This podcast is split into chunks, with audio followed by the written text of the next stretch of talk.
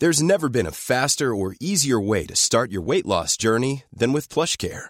PlushCare accepts most insurance plans and gives you online access to board-certified physicians who can prescribe FDA-approved weight loss medications like Wegovy and Zepbound for those who qualify. Take charge of your health and speak with a board-certified physician about a weight loss plan that's right for you.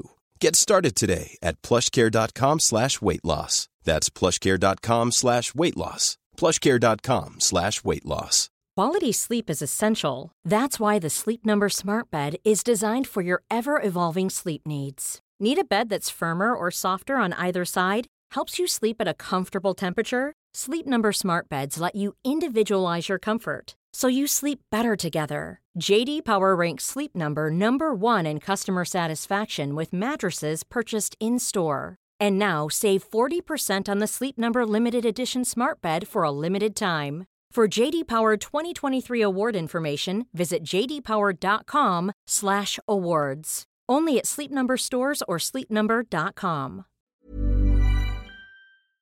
Bye, bye, bye, brown baby. I am brown baby. I am brown baby. I am brown baby. I am brown baby. I am. I am. Welcome to Brown Baby, a podcast about parenting hosted by me, Nikesh Shukla. I am a writer and a dad of two. I recently wrote the memoir Brown Baby, a memoir of race, family, and home, and I also recently spent my Saturday evening unblocking, unblocking a toilet that both my daughters had flooded with tag team number twos. How do we raise our kids to be joyful in a world that seems so so bleak and we're so sad and angry about it? This is a question I explore in this podcast, and it's inspired by my memoir Brown Baby, a memoir of race, family, and home.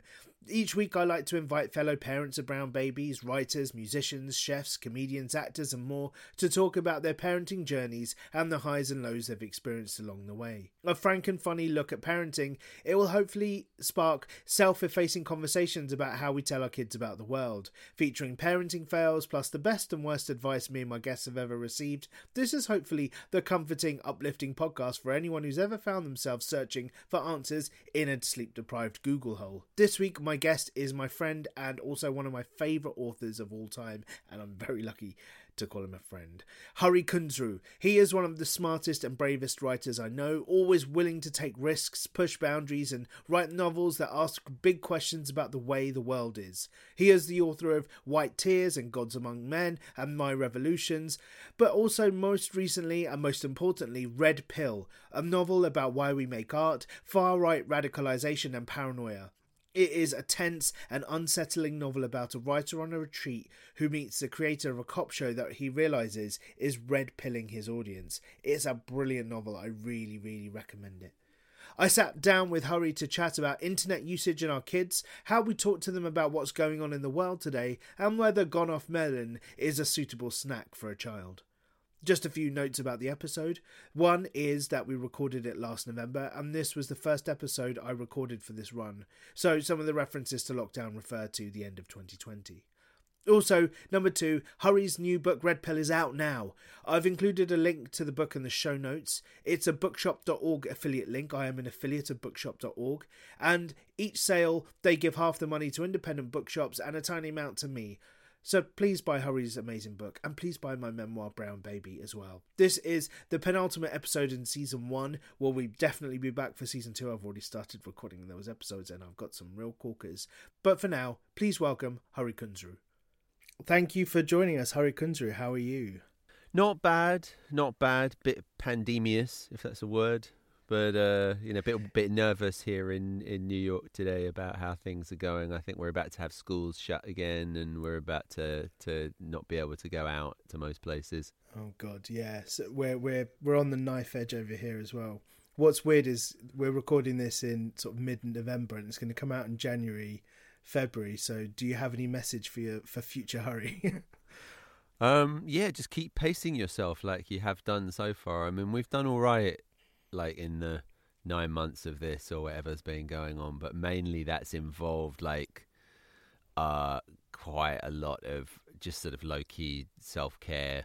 And uh, and I mean the the pact has been that my wife and I allow ourselves as much doom scrolling as we need, you know, before that there was like a "Could you put your phone away?" and now nobody ever says "Could you put your phone away?" because everybody understands that it's just too important. What's been your biggest conce- childcare concession during lockdown? Um, I think a lot of a lot of uh, just small presents for the kids. Actually, that's what's that's what's kept them going because they haven't been able to socialize so much, and um, so yeah, weekends there's often you know mum or dad just produces a large Lego or something like that to to keep the faith. There's been a bit more uh, uh, a bit more movie as well than before. The big question that I have for you, and it's probably a very big question, and we won't start off with it, but it's how do, how do we find joy in these times? Um, and and I guess the starting point for me with this was um, halfway through lockdown, I read Red Pill, and I think there, there are two books I've read this year that I think I just needed to read at the the right time. There was Leave the World Behind by Rumaan Alam and Red Pill. And and Red Pill, I think I read not long after I'd read Zadie Zadie Smith's essay in Intimations, uh, Something to Do, where she was talking about the sort of the horror that she was find, feeling about um, her husband and children seeing what she does all day and and certainly at the certainly at the start of red pill we have a writer in um, in the current day, in sort of a version of the current day, just had a child, and fit they, they feel purposeless. You know, as as an artist, as a writer, as as a person, they feel quite aimless and purposeless, and and I've I certainly felt that having having a child, and I wondered if you could just talk a little bit about about that sense of purposelessness that sometimes in in in you know when big political events are happening and we're we're kind of you know also doing that sort of small scale survivalist mode of raising children, how that as creatives purpose purpose suddenly seems to fly out the window. Yeah, I mean, for me, it was. I mean, having a becoming a dad was was actually quite surprisingly useful in a way because um, I've been very very focused on you know, wanting to be a writer, and then you know, and then uh, when as I got older and actually was working and making writing, a lot of my sense of self worth was invested in how that was going and whether I thought the work I was making was good, and and then suddenly you have a kid, and and that all sort of goes out of the window because there's there's something that just relativizes all your quite narcissistic thoughts about your your career. And I mean, I had a very weird uh, moment in. Um, it wasn't actually in the delivery room. I think it was in the recovery room. Uh, it was a snowstorm, very bad weather outside, very hostile weather, and I'm holding my very fragile newborn baby. And I just had a, a conversation with my agent, who said that my editor didn't like what I had I'd done, and I was kind of counting on this uh, I was basically counting on some money for the sort of piece of writing that I'd done in order to kind of start this new phase of life off. So I was very uh, immediately in this sort of situation of crisis where I was I was looking to provide for my new family, and the means of doing that had suddenly been at least temporarily taken away. Um, and so you know, for a while my purpose was really just to kind of hold it together to keep on just being able to you know keep our little ship more or less afloat. And as you know as you, when you're a new parent sleep is hard to come by and it's very hard to concentrate when you know and especially it's very hard to write and and kind of keep your keep your thoughts all together if you're on 3 hours of of sleep. And so um, you know, for for a while, I did get really, really worried that I'd somehow just basically not only trashed my career from the point of view of, of like making good work, but I'd actually trashed my ability to earn a living. So somehow, somehow it was all going to be one, uh, one big disaster. But gradually, it all it all came together, and the thing that I really found is that although I had much, much less time and still do have much, much less time than previously in order to to work, because there's that urgency every time I sit down, because I know I have an hour or I have you know a, a limited time before I have some other obligation, then stuff just has to get done. I mean, I look back and think of the days and weeks and months that I spent just kind of you know drifting uh, it seems very shocking to me. And actually, in terms of raw productivity, I have been probably more productive in the last few years as a parent than I was in the few years just before. But you have to be nice to yourself, um, and you but you have to also. I don't know. A lot, a lot for me is also as I kind of remind myself how much worse virtually everybody else has it. I'm a very lucky guy, and uh, and uh, if ever I'm tempted to moan, that uh, that always reminds me that I should just pull myself together.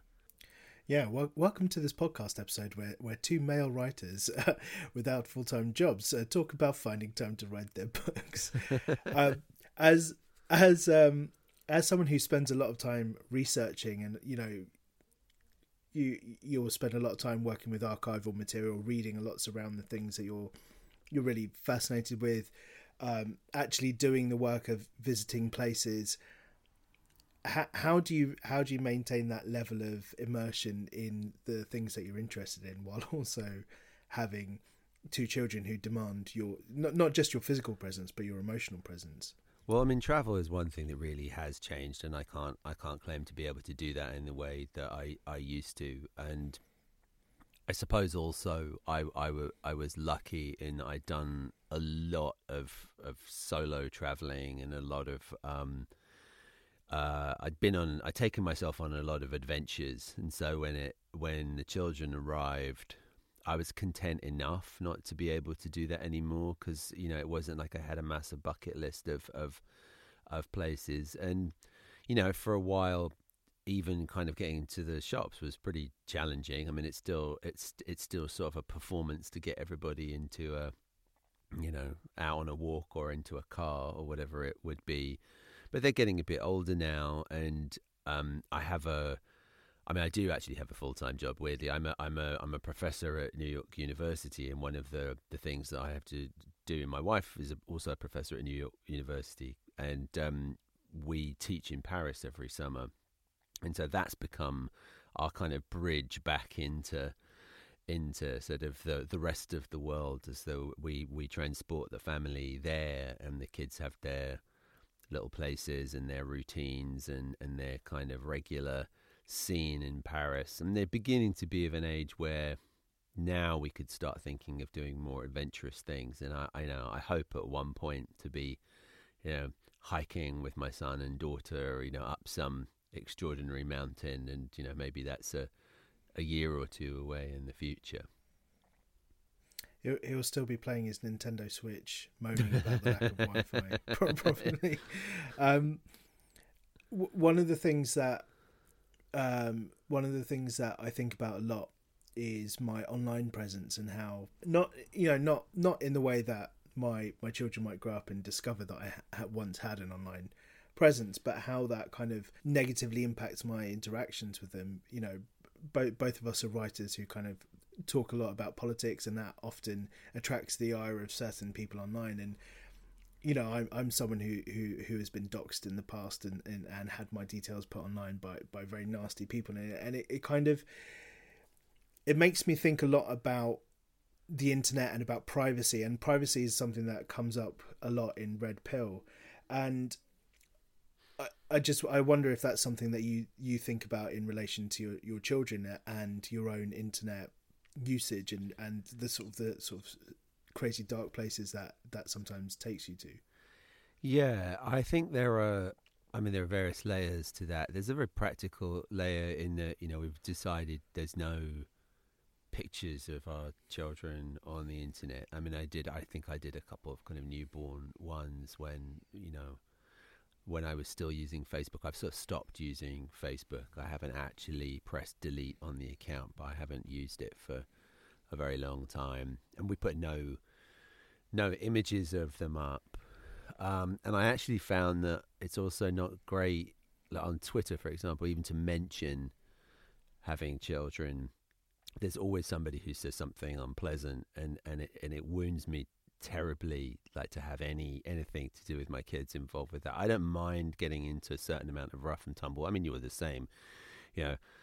If it's a question of arguing the toss about some social or political point, I will sometimes express myself very intemperately, and then people will be intemperate back. But at the same time, I have also avoided uh, stirring certain sorts of hornets' nests, especially the sort of outrighty kind of hornets' nests where people will come and, and, and dox you or whatever. I mean, you know, I'm not hard to find. I'm a fairly, you know, it's it's, it's fairly kind of straightforward to to work out where I am and. Uh, um, and so far, touch wood, things have been fine. But but yeah, I mean, you're completely aware that that things could spiral out of control and and put your loved ones at risk, and that's always uh, on your mind whenever you're interacting with anybody, sort of who seems like they might be unstable. I mean, I'm much better at walking away than I used to be. Like I, I kind of,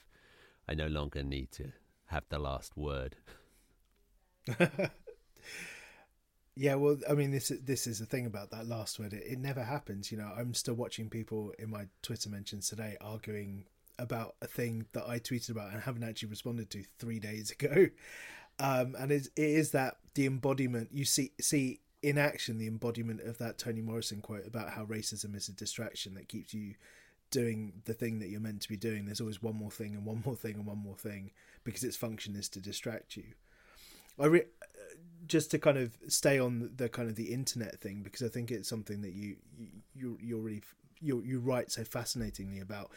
I remember um, about four or five years ago, five, or maybe a bit longer, actually, probably about eight years ago, there was there, there was this sort of growing trend amongst um, people my age who were having kids to to set up Facebook accounts uh, for their children from the day they were born and get everyone to add photos of that child as they grew so that there would be like this growing digital archive of these children. I always I really remember at the time feeling incredibly uncomfortable with this idea that kids would be growing up and then they would be presented this Facebook account of like the first 16 years of their lives and which they would have had no control over. Um, do, do, do you find that people still still tend to like use the internet in ways where they're not I mean, obviously, people are, aren't really considering their privacy. Otherwise, none of us would have smartphones. But when it comes to um, how we speak about our children, how we um, how we are quite free and easy with images of our children, and uh, do do you feel like people still need to be m- much more careful, or do you think people are starting? I, th- I think the realize... culture has changed. I mean, I think that moment of oh, let's have a Facebook uh, page for the newborn, and it has passed. I mean, the I mean, people understand that Facebook is a is a sort of ruthless harvester of personal information, and uh, it's not your friend in any way, let alone. Um, you know the place where you should keep your uh, your most emotional memories, and also I think people are a bit more sophisticated about the difference between you know having those photos for your friends and family and and posting them in in places where where other other people could see them. I mean, I I think actually what I'm hearing and and and by talking to sort of like students that I have, I I realized that there was a sort of peak of oversharing that seems to have been a kind of millennial thing. You know, I'm a am uh, a you know grumpy old Gen Xer sort of cynical and, and nasty and bitter about being part of a small demographic who nobody paid any attention to. There will never be a Gen X president of the United States, it turns out. and then, you know, then came the millennials who are, you know, all you kind of avocado toasters are, are, are uh, you know, were there in um, doing your doing your kind of uh, sort of flattering selfie angles and uh, and you're oversharing on the internet and the, the, the, little Gen Z kids are coming through now. And as far as I can see they they've all got strong crypto and they're involved in major street violence but keep, keeping themselves completely anonymous. So I mean I think I think we're in a we're in a moment where the big internet companies don't feel like our friends. They feel like they are they are hostile ruthless you know wielders of power. And and the game is to try and protect yourself and your personal space from them rather than to give in to their blandishments. You know we use them all reluctantly. You know here we are now speaking to each other on zoom and we've you know we've discovered that zoom I mean, this week we discovered that Zoom has been lying about its uh, security procedures, and there's all you know all sorts of drama around Zoom, which has become such a sort of essential part of the infrastructure of everybody's lives in the pandemic. But I mean, certainly when it comes to differentiating between your friends and your public persona on the internet, I think we're, you know, as the culture evolves, we're we're much more sophisticated about it. Uh, just you know, just to go back a bit, I, I am of a, I am a disputed generation. Are you not claiming millennial status? Are you? Uh, I, am 1980, which, depending on who you talk to, is either the end of Gen Z or just about the beginning of uh, millennial. I, at this point, you know, the the difficulty it takes for, for me to, to to get up from a seated position. I, I guess I'm just with the Gen Z guys. But you mean just a Gen X? You're not not you're not a Z. The Z Gen X. Sorry, yeah. sorry. uh, um, the but that that thing that thing of the the curated persona, I think, is really interesting because I think um, and I, I, wrote about this in, in 2014 with my, my second novel. I, I wanted to kind of explore this idea of people who heavily curate their online personas at some point because of the kind of the messiness of our lives. They kind of have to enact those personas offline as well, and that kind of creates this sort of fascinating, fractured um, sense of their id you know like it, for, for me it, it, felt like people were having these existential crises when it came to who they actually were because um and, now and now the the kind of the the other end of it is um it's kind of like a hyper reality because everything is everything is being live streamed. And because everything is being live streamed people have to then perform to the live stream. Yeah i mean that's that's also the whole kind of uh, real time streaming thing. I mean certainly here uh, we're also we're also seeing increasing sophistication about that. Like six months ago, a year ago, people would happily live stream their experience of a protest, and and now that everybody has been beaten and arrested by the NYPD, the idea of live streaming is has gone again. Like you know, activists are very very certain they they post clips they post edited clips people are good you know people are good at pointing the camera down towards people's feet or phone or, or filming from behind and so on so the kind of the always on live streaming which seemed uh, like the like the way forward has also found its limits. You know, of course, for certain sorts of people, the kind of you know the, the influencer culture that's grown up, um, you know, the more you know, oversharing actually actually is sort of productive. You know, the the, the it's the it's the the slightly um, daring feeling level of sharing that kind of gets engagement and and that kind of drives them forward. But that only works for a very a very kind of small number of people and you know there's nothing there's nothing sadder than the kind of wannabe influencer who's in the middle of some real emotional situation and all they can think of is the is the right angle to present themselves. You know i mean you've seen endless pictures of of like here i am in front of the fire here i am in front of the riot here i am in front of the you know the, the yeah. car crash. And that that is uh that's a kind of you know you, you, you, you kind of feel that you're you're looking at people who are no longer able to feel to, to experience the world in an unmediated way. But know, but we're also taking the piss out of those people because you know, the culture is adapting to their bad habits and is teaching people why that's wrong. So it's you know it's a very fluid situation. And it it makes me think a lot about how I will be when my children might want to have internet presences or or go online with you know with uh, free of the confines of me kind of looking over their shoulders and you know like in that way that that um you know as children get older they they want to kind of push out the boundaries of uh, of of their physical space uh, but also their digital spaces is you know so much more exponential. And i obviously i don't know the way all of this stuff is going to go but i i, I start to worry you know my, my kids already asking me about wanting to wanting to build like personas on different apps for schools and so that kind of that idea of online curation is already starting for her i mean i'm i'm at a funny moment my son is 7 and he's been doing online school for months so now he's very comfortable as he sits all day in front of a screen. He's begun to use the chat with his friends as the as the class is, is going on, and sometimes the teachers are encouraging them to put questions in the chat and so on. And but he's also aware that you can look stuff up. I mean, you know, he he knows that when he asks me questions, I tend to kind of hit my phone and then come up with an answer for him, and so he wants to be able to do that. And you know, they were doing Egyptian mythology, and and he just starts typing in Isis, and uh, you know, oh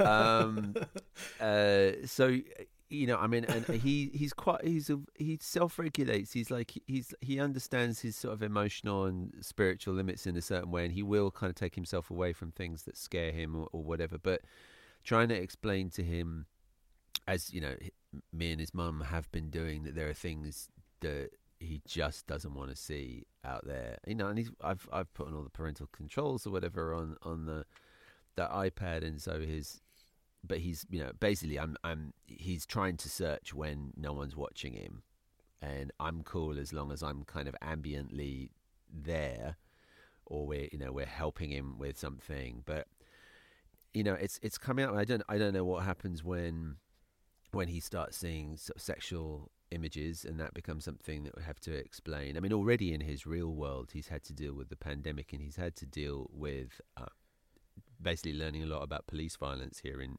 New York. He, um, you know, Dad, what does I can't breathe mean? Like, why have we got a picture of this woman, Breonna Taylor, in in our window? I mean, and and have had to kind of explain to him some very hard and difficult things about about people in authority and the political situation. But I mean, it's um, I I certainly worry about how all that stuff will hit him. I mean, I remember when I, I first saw upsetting imagery and, and pornographic imagery, you know, and I was sort of too young to really fully handle it. And it was very sort of jarring and, and upsetting in a way. And of course, you know, you, you don't want that for your child. You want you want to protect them and, and, and keep them safe. But I I think given that that's not really ultimately possible, the best that I can do is be present and and non-judgmental enough that he can come to me and say I saw this or you know I'm I've I went to this place and and it it was messed up. So yeah I'm nervous about all that and uh and it's kind of it's just beginning. Yeah because long long gone are the days when you could just look up penis in the encyclopedia that was part of the family bookshelf if if you if you had one of those, um, because you'd heard the word at school.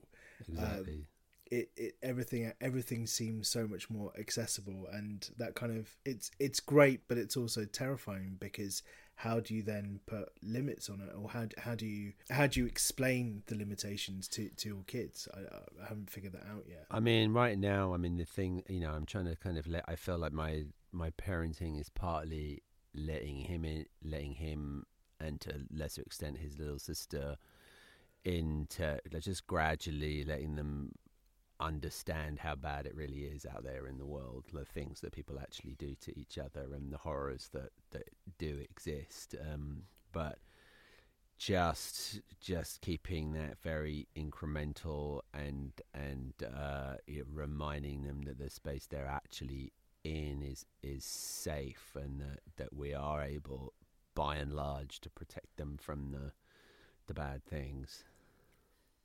Well and that, that brings us very nicely onto like the the sort of the central question of the, this episode because not long ago my my daughter came home from school. She she goes to a school in Bristol that um, the name of the school is associated with Colston and so they were having an entire school wide discussion about um, who Colston was and what that meant, and you know, looking at their curriculum in a in a really lovely and engaging way. And she she came home one day and she asked me what the Bristol bus boycotts were. And you know, for those of you listening who don't know what the Bristol bus boycotts were, they you know they were a huge piece of civil rights activism in this in the sixties uh, to do with you know racism and black people being being employed, well, not being employed by by the bus company. And you know, it's something that sort of played out not far from where I am. And I realized in explaining to my daughter what the Bristol bus boycott was, I'd have to explain to her what racism was, and I I, I explained it as um, you know I, I tried to explain it as there are some people who dislike other people because of the color of their skin, and this was just a concept that that just did not make any sense to her in any way. She she said, "I, d- I don't understand. I don't understand what you're telling me," and I, and and I found myself trying to trying to justify it or trying to empathize with some almost empathize with someone who might feel that way in order to explain to her why Yeah. someone might be racist. And I realized in that moment that I was being intellectually dishonest with her because I was doing. I she was right. It is a nonsense concept. It you know it fundamentally doesn't make any sense. And actually, I'm I'm projecting my own cynicism and jadedness about it all onto the conversation when actually I needed to come down to her level. And and in that moment, I kind of realized that there there is a way forward for um, talking to your kids about all of these things without kind and leaving your cynicism at the door um, if you are to kind of prepare them for the way the world is. Yeah, I mean, it, it's a huge question at, at the moment. Um, I mean, it, it and it and it very much depends on the kind of context that you're you're able to bring your children up in. I mean, I'm in a, I'm in Brooklyn. My children are attending schools where uh, they have authority figures who are not white. They have uh, they're in classes where there it's there's not a clear single dominant race, and so actually, it's it's quite it's not part of their lived experience to to to see to see themselves as minorities or to see to see kind of non non white people as as othered or as as minorities. So the kind of the notion that that is has been the historical norm is is uh isn't intuitively real to them. And i got very nervous um when uh, one of the schools was proposing the a, a, very radical kind of anti-racist program um, for staff and, and, and preschool students, where they were intending to kind of divide people up racially, and and and I and I felt that was almost introducing these introducing these divisions into situations where and normalizing these divisions in situations where uh, in a situation where they weren't actually operating. Um, and luckily, we didn't have to kind of participate in that because I, I think it was badly handled and ended up being very toxic, particularly for the staff of that of that school. But you know, having said that, we've also, you know, I mean, there there there were parts of the summer where there were stationary helicopters above our house and and um, huge uh, violent protests were going on pretty much at the end of the street. I mean, they were they were burning cars outside our local park. The there, I mean, two two people are on trial for firebombing police cars outside our local police station. So it's not like our kids can kind of step back and say, "Oh, you know, there's there's nothing going on on here." But um, I've kind of watched my son begin to wrestle with the idea of race and identity. I mean, his own identity is very complicated. He's got a Japanese American mom, and he's got me as his dad, and so he's being told things like, you know, grandpa grew up in India, your grandma grew up in Japan, you're American, your dad has an English accent, um, and and he, you know, so he's he's you know he's he's he's intrigued by this, but the idea of of of sort of I don't know people people who have always been in one place. He's such a kind of product of migrations, and he's in a cosmopolitan place, so he has a very particular experience. And I think he he's going to be fine. He's having a much much better start than I did when I was, you know, I was the I was the lone little brown boy in a in a sort of sea of suburban whiteness, and and um, you know, his experience is not going to be that experience, and um, but yeah, I mean, it's it, it- it's always the it kind of comes up in all sorts of things to do with with when you start talking about race and, and racism is the you know are you reifying the thing that you're trying to get beyond you know by talking Mm. about it are you making it real you know and, and I and I wonder whether that is is happening for children in some places, particularly in kind of majority white places where well meaning liberal teachers are trying to talk about race to. Uh, in this slightly abstract way to majority white classes, and I, I mean, I think you know, with the best will in the world, that can go quite wrong. I mean, you see it go wrong around issues of of, of, of gender identity as as well. Um, and then one of my daughter at one point came back with a handout uh, with a, a, little alien saying that they didn't use he or she pronouns. And I, I was like, I'm mm, not sure. Like an alien is actually the best uh, figure for for kind of normalizing trans people. And anyway, so yeah, I mean, it's all it's all it's all a bit fraught and muddled, and it's all culture war stuff. And and you and I are both often, you know, dragged into the trenches of the of the culture war, or you know, dive in willingly. But you know, even even for even for people who are engaged in these questions and do have time and space to think about them, these aren't simple things. And and I don't know. For me, it all it comes you know, you, you, you, could, you, it comes down to saying quite cheesy things about love and about mutual respect and about the fact that ultimately all these kind of differences in identity don't matter because people people are people and they want the same things and, and deserve the same kind of rights and respect. Planning for your next trip? Elevate your travel style with Quince. Quince has all the jet setting essentials you'll want for your next getaway, like European linen, premium luggage options, buttery soft Italian leather bags, and so much more. And it's all priced at 50 to 80% less than similar brands. Plus, Quince only works with factories that use safe and ethical manufacturing practices. Pack your bags with high-quality essentials you'll be wearing for vacations to come with Quince. Go to quince.com slash trip for free shipping and 365-day returns. Planning for your next trip? Elevate your travel style with Quince. Quince has all the jet-setting essentials you'll want for your next getaway, like European linen, premium luggage options, buttery soft Italian leather bags, and so much more. And is all priced at 50 to 80% less than similar brands. Plus, Quince only works with factories that use safe and ethical manufacturing practices.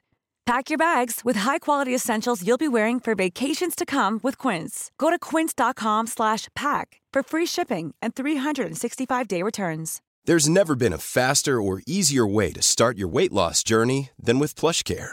PlushCare accepts most insurance plans and gives you online access to board-certified physicians who can prescribe FDA-approved weight loss medications like Wegovy and Zepbound for those who qualify. Take charge of your health and speak with a board-certified physician about a weight loss plan that's right for you.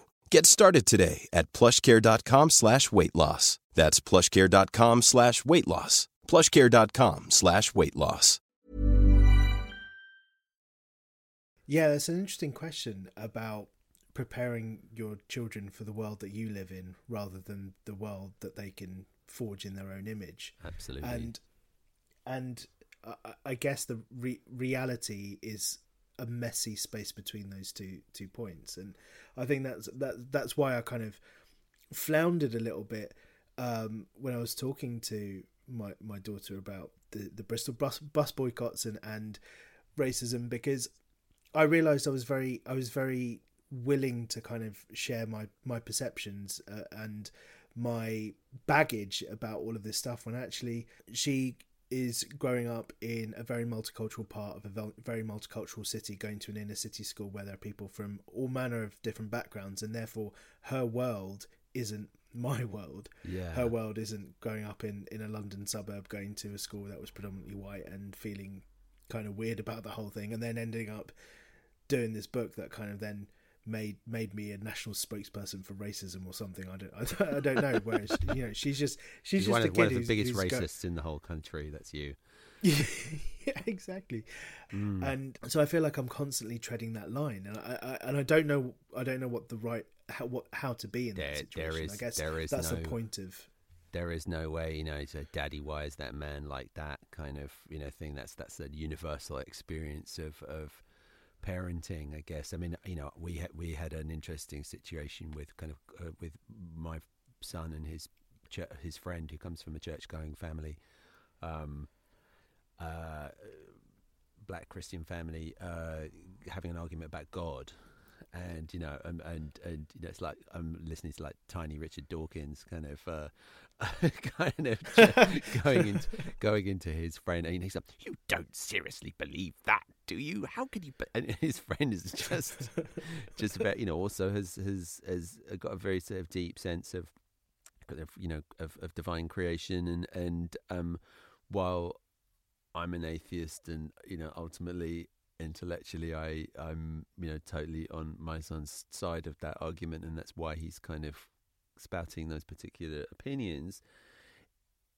I also want him to kind of understand the, pain that comes with disrespecting other people's uh you know beliefs and opinions and that that's something that one should do with caution and and and you know a certain amount of uh, uh reticence let's say I mean, certainly, you know, one of one of the things that I I really found coming from the UK to the US is, you know, there is just a, a lot more very seriously religious people around in the mix, and and um, there is a uh, a sort of British culture of, uh, or certainly where you know when when and where I was growing up, there was a sort of British culture of sort of rough and tumble talk about all sorts of things that is not felt to be culturally appropriate here, especially around around religion and um, and yeah so you're always you're always kind of trying to negotiate your actual beliefs about things which are you know maybe controversial or you know and and trying not to like indoctrinate your children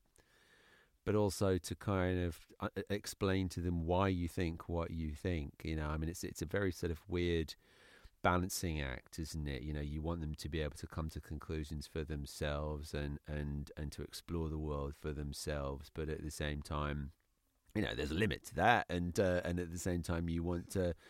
You know, you don't want to kind of give them the wrong impression that you think everything is, is you know, one answer is as good as another because you do have sincerely held convictions. And, and uh, again, I imagine this is an absolutely universal experience of, of parenting tell me, please, because because I, I, I need to know. um, how how do you maintain joy in in in your ch- children's eyes when everything feels as bleak as it kind of does? You know, it, you know, we are obviously recording this in in COVID times, and we don't know what. I imagine by the time this podcast comes out, it will still be there, and you know what's happening with the culture wars, you know, with you know black people being being killed by police and um, the the protests, you know, being on your doorstep, as it were. How how how do you maintain the levels of joy and happiness and? Well, I think I think we've we've tried to kind of um, make special times and special days. I mean, we've we've we're recording this in in November, and it's uh, we just had Halloween, and um, here in, in my part of Brooklyn, Halloween is a huge deal. I mean, people come from other parts of the the city to do it here because there's a there's a bunch of houses where people really really go for it, and so you end up with hundreds, possibly thousands of children on the streets. You know, going from house to house, getting candy, and everybody's dressed up, and it's a huge party and a very very exciting part of their year. And of course, this year you can't really do trick or treating, and and the kind of consensus was that I mean, people didn't go out. I didn't see I didn't see any kids on the street. I saw a few houses with like candy in in bags, like hung on the fence or something. You know, kind of COVID safe ways of of, of, of, of giving people sweeties. But so we decided to do Halloween inside, and and you know I'm sitting in the the sort of homemade booth that I make that I do podcasting and stuff in, and that had to then become this uh, the, the, the wizard's game room, and then you know downstairs in her bedroom, um, Katie, my wife, was you know the witch's tea party, and then Kathy, the sitter who lives downstairs, she did sort of vampire story times. They could go from place to place, and get little gifts and and have little experiences, and they're young enough for that to be that to be a good thing, and and they declared it the best Halloween they'd ever had because actually they're sort of small enough for that the big outdoor masses of people Halloween is a bit overwhelming. So that was a real success. That was kind of turn, you know taking lemons and turning it into lemonade, but we've all you know we all go through phases. I mean, we had a very scary time here, sort of March, April. I mean, that was when it genuinely felt pretty, pretty rough. The the uh, sirens were going all night. The numbers were very bad. There was no, you know, it was it was at a point where we were still kind of uncertain about transmission vectors. So we were having to do stuff like kind of bleach the packages that came through, and all our food was uh, you know, being delivered and what what have you, and um, you know, and you became very very aware of who who who was able to stay in and shelter and who had to go out and work, and those kind of class things became quite important in the city as well. And at that point, we we sort of could still make it kind of a, an exciting like it's like playing forts or whatever like we made it we made it like we're all going to hide inside and you know have treats and i was you know trying to find new kind of fun food that we could kind of have delivered, and we you know, did lots of cooking. I mean, everybody went crazy for baking bread and that kind of thing. So we were we were like doing all that stuff to make it fun. And then over the summer, we were able to relax a bit more, and we had friends who were out of the city and who had been pretty much quarantined kind of upstate and uh, so we once a month or so we'd rent a car and go up and see them so that every so often there was a sort of pressure valve. There was you know we we got to sit with a you know, I got to sit and sort of actually talk to another adult, and and you know, the kids got to play with kids of their own age, and that has sort of lasted us through up to this point. And now they know exactly what's going on. They know about COVID. They they they puttle around in their masks and they do it the same as everybody else, and it's just part of their everyday life. And we've been lucky enough not to get sick so far, so we haven't had that scariness. Um, but yeah, I mean, it's it's pacing. It's it's kind of just making differences in your routine in order to not feel that the same thing is happening day after day. I don't know how it's been for you, but for me, it's like some mornings I wake up and I'm like, oh right, this is what's going to be again. You know, a day a day of uh, on the computer or on the Zoom, and then you know a, a little a show a, a show before we go to bed, a bit of doom scrolling, and then go to sleep. You know, it's it's hard when when that kind of Groundhog Day thing takes over, and that's when you have to shake it up. The, my my worst habit at the moment is um, just before bed. You know, I'll, try, I'll try and read before bed, so I'm not looking at my phone. But then I obviously need the phone light to to get me up the stairs and into bed. So I just doom scroll on the stairs on the way to bed and just hover hover for like 10 minutes before bed just just at the top of the stairs on my phone um just to finish up uh just a couple of quick fire things, and then I'll, I'll, I'll let you get back to your, to your day. But um, what what has been your biggest parenting fail God, that you want to good, share that's to the good. world? No, I mean we've we've we've had no huge accidents. Um, I think I oh I think you know the thing I I do remember feeling very guilty about. I kind of when when my son was very small, um, I remember kind of feeding him loads and loads of melon from the fridge, and then realizing that it was it was like way way past its when it should have been eaten, and he started vomiting. I mean, basically, I'd made I made him sick by by feeding him spoiled food, and I, I felt terrible about that. So that's a that was a, a, a bad dad moment for sure. But he got you back by vomiting, so you know yeah, it's true. It's, he's it's, he's it's covered he's covered me almost sort of head to, to foot in, in various. I mean, you know, I found myself on the yeah in various kind of public toilets, kind of trying to deal with with with kind of huge diaper accidents. so that is revenge what, of a kind. What, what's been the best advice you've ever received, and what's been the worst advice you've ever received?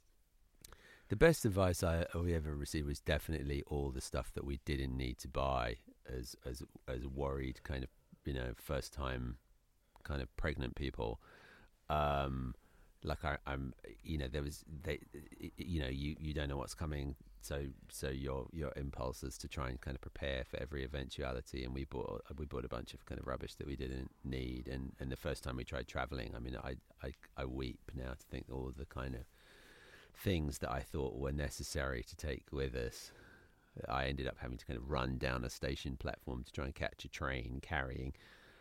Um, so yeah, the best advice is definitely is is definitely buy less newborn stuff than you you think that you will need, and the worst advice.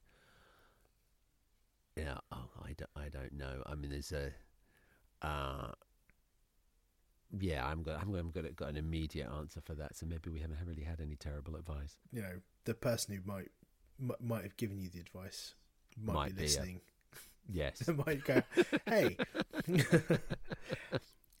um, thank you so much uh, for for sharing today. It's it's been uh, it's given me lots to think about about the internet and uh, di- digital presences and just yeah, so much to think about. Thank you so much. Good to talk. You should, yeah, you should do this. Um, you know, we- you should do another another uh, season every few years. So as everybody's everybody you're talking to, all their children get older and they and they win and lose in various ways. We can all we can all kind of swap notes. Thanks, Hari. All right, Nikesh, thank you. Thank you so much for going on this journey with me in season one of the Brown Baby podcast. Thank you for all your support. If you can, if you can, but please buy my book and the books of my guests. But also, you can support us through the Acast supporter feature. I record and edit these podcasts all myself, and it takes up a lot of time. Please kick me some coffee money. Thanks to Hari for his time, to Acast, and to my publisher Bluebird. See you next week for the season closer. Brown baby, I am brown baby. Yes, I am, I am.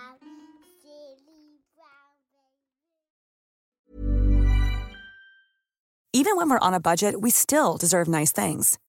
Quince is a place to scoop up stunning high-end goods for 50 to 80% less than similar brands. They have buttery soft cashmere sweaters starting at $50, luxurious Italian leather bags, and so much more. Plus, Quince only works with factories that use safe, ethical, and responsible manufacturing. Get the high-end goods you'll love without the high price tag with Quince. Go to quince.com slash style for free shipping and 365-day returns.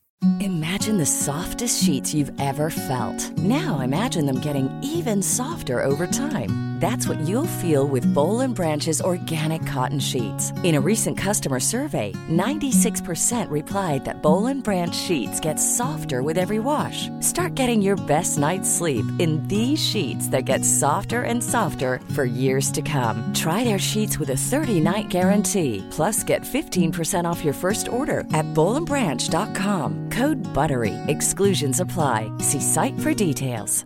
Hi, I'm Daniel, founder of Pretty Litter. Did you know cats tend to hide symptoms of sickness and pain? I learned this the hard way after losing my cat, Gingy. So I created Pretty Litter, a health monitoring litter that helps detect early signs of illness by changing colors, saving you money and potentially your cat's life. Pretty Litter is veterinarian developed, and it's the easiest way to keep tabs on your fur baby's health right at home. Go to prettylitter.com and use code ACAST for 20% off your first order and a free cat toy. Terms and conditions apply. See site for details.